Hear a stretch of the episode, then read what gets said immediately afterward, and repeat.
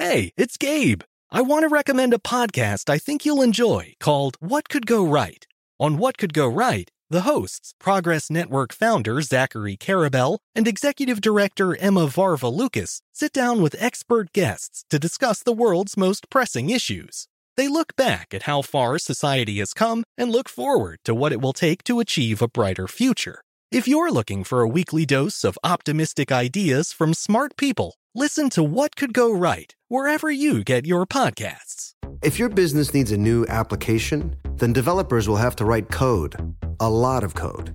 If an application needs to be modernized, then you'll need time, resources, and caffeine. If that sounds daunting, then you need watsonx Code Assistant, AI designed to multiply developer productivity so you can generate code quickly. Let's create a more modern foundation for business with watsonx Code Assistant. Learn more at ibm.com slash code assistant. IBM. Let's create. When you buy Kroger brand products, you feel like you're winning. That's because they offer proven quality at lower than low prices. In fact, we guarantee that you and your family will love how Kroger brand products taste, or you get your money back. So next time you're shopping for the family, look for delicious Kroger brand products because they'll make you all feel like you're winning. Shop now, in store, or online. Kroger, fresh for everyone. Spectrum Internet has enough speed to handle all your needs, so you can work, game, and stream with speeds up to a gig. Plus, Spectrum's advanced Wi Fi provides enhanced security for all your connected devices. Get Spectrum Internet with fast and reliable speeds, starting at just $29.99 a month with a two year price guarantee. Visit spectrum.com slash internet for you for full details. Offer subject to change, valid for qualified residential customers only. Restrictions apply. This Day in History class is a production of iHeartRadio.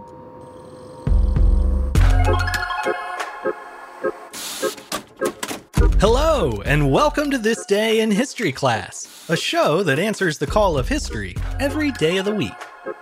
I'm Gabe Luzier, and today we're looking at how a small town in northwest Alabama put itself on the map by teaching the rest of the country how to dial 911.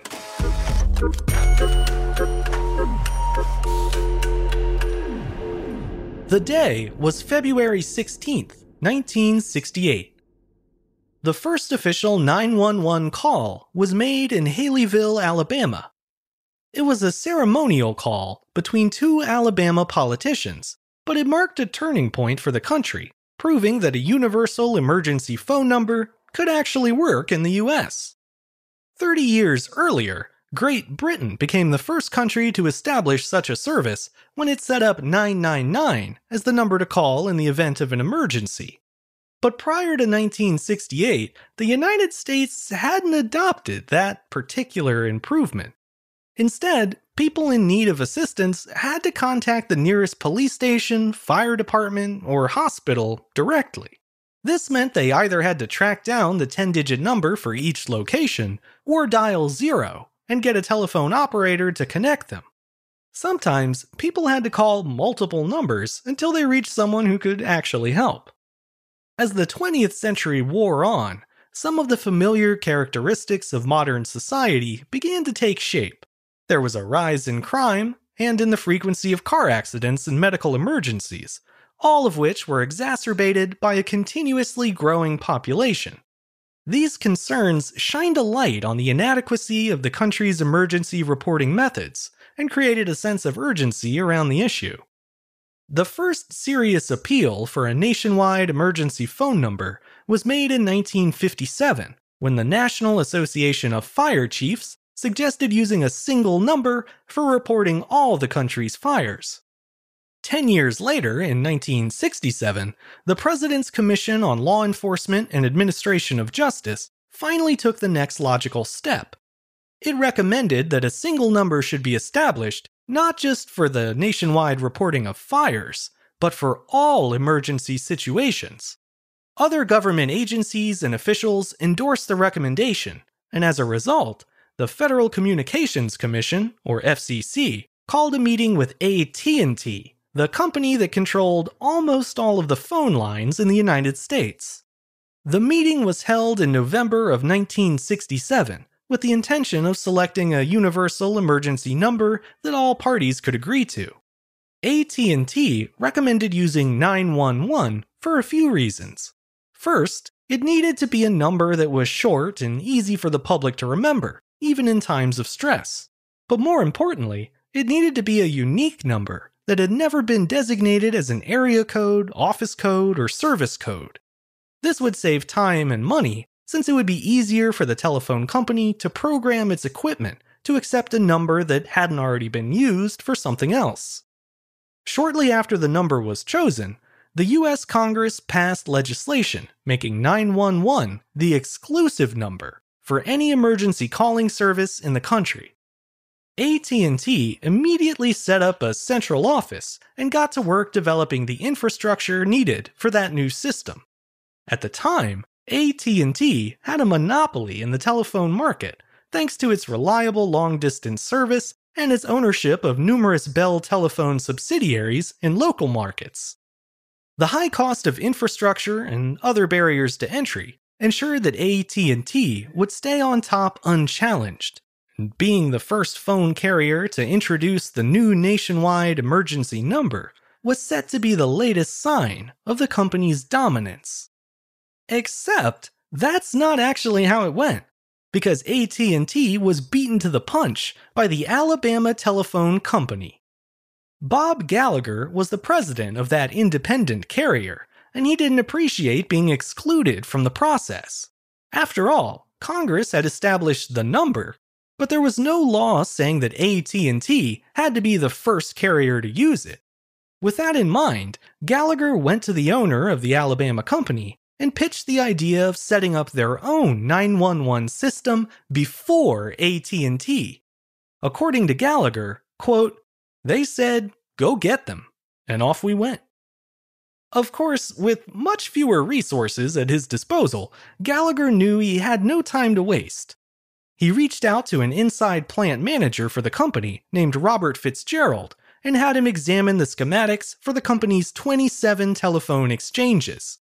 They chose Haleyville as the test site for the first call because its equipment had been recently updated and was best suited to be quickly modified to receive 911 calls. Fitzgerald then designed the necessary circuitry, and with the help of four technicians, he got the system up and running in less than one week. And so, on February 16, 1968, the Haleyville system was ready for a test drive. The honor was done by Alabama Speaker of the House Rankin Fite, who placed the first 911 call to his colleague, Tom Bevill, a U.S. congressman who represented the 7th District of Alabama. Fite made the call from an office in City Hall, and Bevill answered it on a bright red telephone located in the police department, which was located in the same building. Also on hand for the event were Haleyville Mayor James Witt Public Service Commission President Eugene Connor and the man who made it all happen, Bob Gallagher. Gallagher had scored a win for the little guy, besting AT&T at its own game. One week later, Nome, Alaska followed suit by establishing its own 911 system. Progress slowed a bit from there, and it was several years before the system was adopted on a wider scale, and even longer before it became standardized across the country.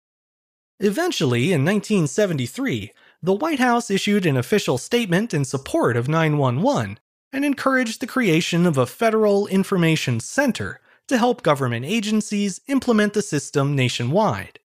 Although it fell short of legislation or executive action, a thumbs up from the White House was still a push in the right direction. From the mid to late 1970s, the country's 911 service grew at a rate of 70 new local systems per year. By the end of the decade, more than a quarter of the US population had access to 911 service. By 1989, the number had doubled to more than 50%. And 10 years later, in 1999, roughly 95% of the US population was covered by 911 service. It was a leisurely 30 year rollout then, but we eventually got there. As for the town of Haleyville, where 911 began, the historic call remains a source of pride for residents.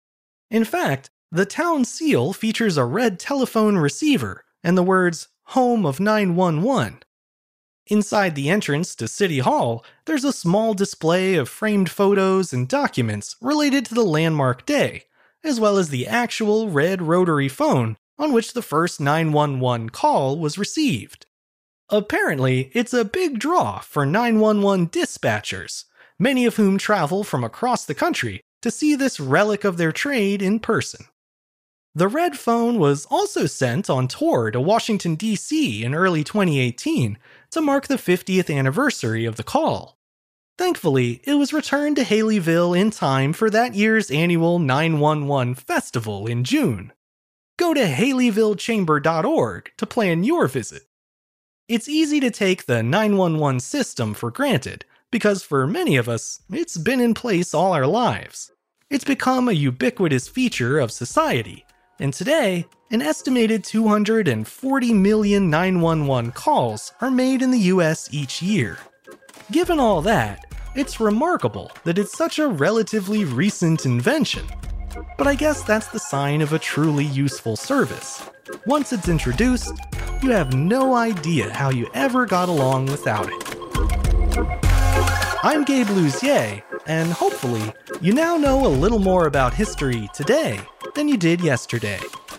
If you'd like to keep up with the show, you can follow us on Twitter, Facebook, and Instagram at TDIHC Show. You can also rate and review the show on Apple Podcasts or write to us directly at thisday at iHeartMedia.com.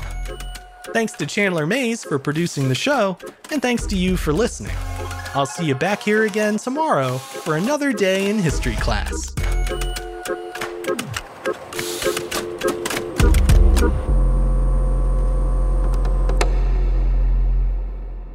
For more podcasts from iHeartRadio, visit the iHeartRadio app, Apple Podcasts, or wherever you listen to your favorite shows. What's up, guys? This is Shawne Lights Out Merriman, and Saturday, June 15th, Lights Out Extreme Fighting 17 returns to Casino Pauma in San Diego. Get your tickets now at lightsoutxf.com, and we'll be live on Lights Out Sports TV, available on all major platforms. Doors open at 5 p.m. Pacific. You don't want to miss this one. It's going to be lights out. Lights Out Sports is free sports TV by athletes for fans. For details about the event and tickets, go to lightsoutxf.com. You wouldn't expect to hear that we're America's third best city for beer like this one. Or home to vibes like this. And this. It might surprise you that we're top 10 for immersive art that's like, whoa. And, hmm. Not to mention, we have one of the top zoos in the country. So, can a city with the country's best pro soccer team, ranking as a top culinary destination in the world, be in your own backyard? Yes, Columbus. Plan your summer at experiencecolumbus.com/summer. Hey, it's Bobby Bones. Are you looking to build this year? If so, there is no better time than right now to start planning and to get your spot on the construction schedule. If you need a garage, a stall barn, a storage for vehicles, RV, boat, collectibles, or even a, a shop for your farm, hobbies, or car restoration projects, visit mortonbuildings.com and start your construction process. With superior materials, craftsmanship, best in class warranty, Morton buildings are made to last for generations. At Morton, the difference is in the details. From their cutting edge innovations to their craftsmen in the field, they are dedicated to surpassing expectations. Their legacy of excellence spans more than 120 years, and Morton Buildings is 100% employee owned with more than a quarter million satisfied customers. That means they're the industry leader you can trust. When you choose Morton, you'll experience quality at every step of the building process, starting before the walls even go up. Visit mortonbuildings.com to get started today. What are you looking for in a new smart TV? 4K picture quality, high quality and immersive sound, a sleek design? All of those are givens, but only the new Roku Pro series has all of those and the Roku streaming experience, an award winning OS. Get fast, easy access to all your apps like iHeart, where you can stream all your favorite music, radio, and podcasts all day, and regular all inclusive trips to Roku City. The new Roku Pro series, a smart TV built by the streaming pros.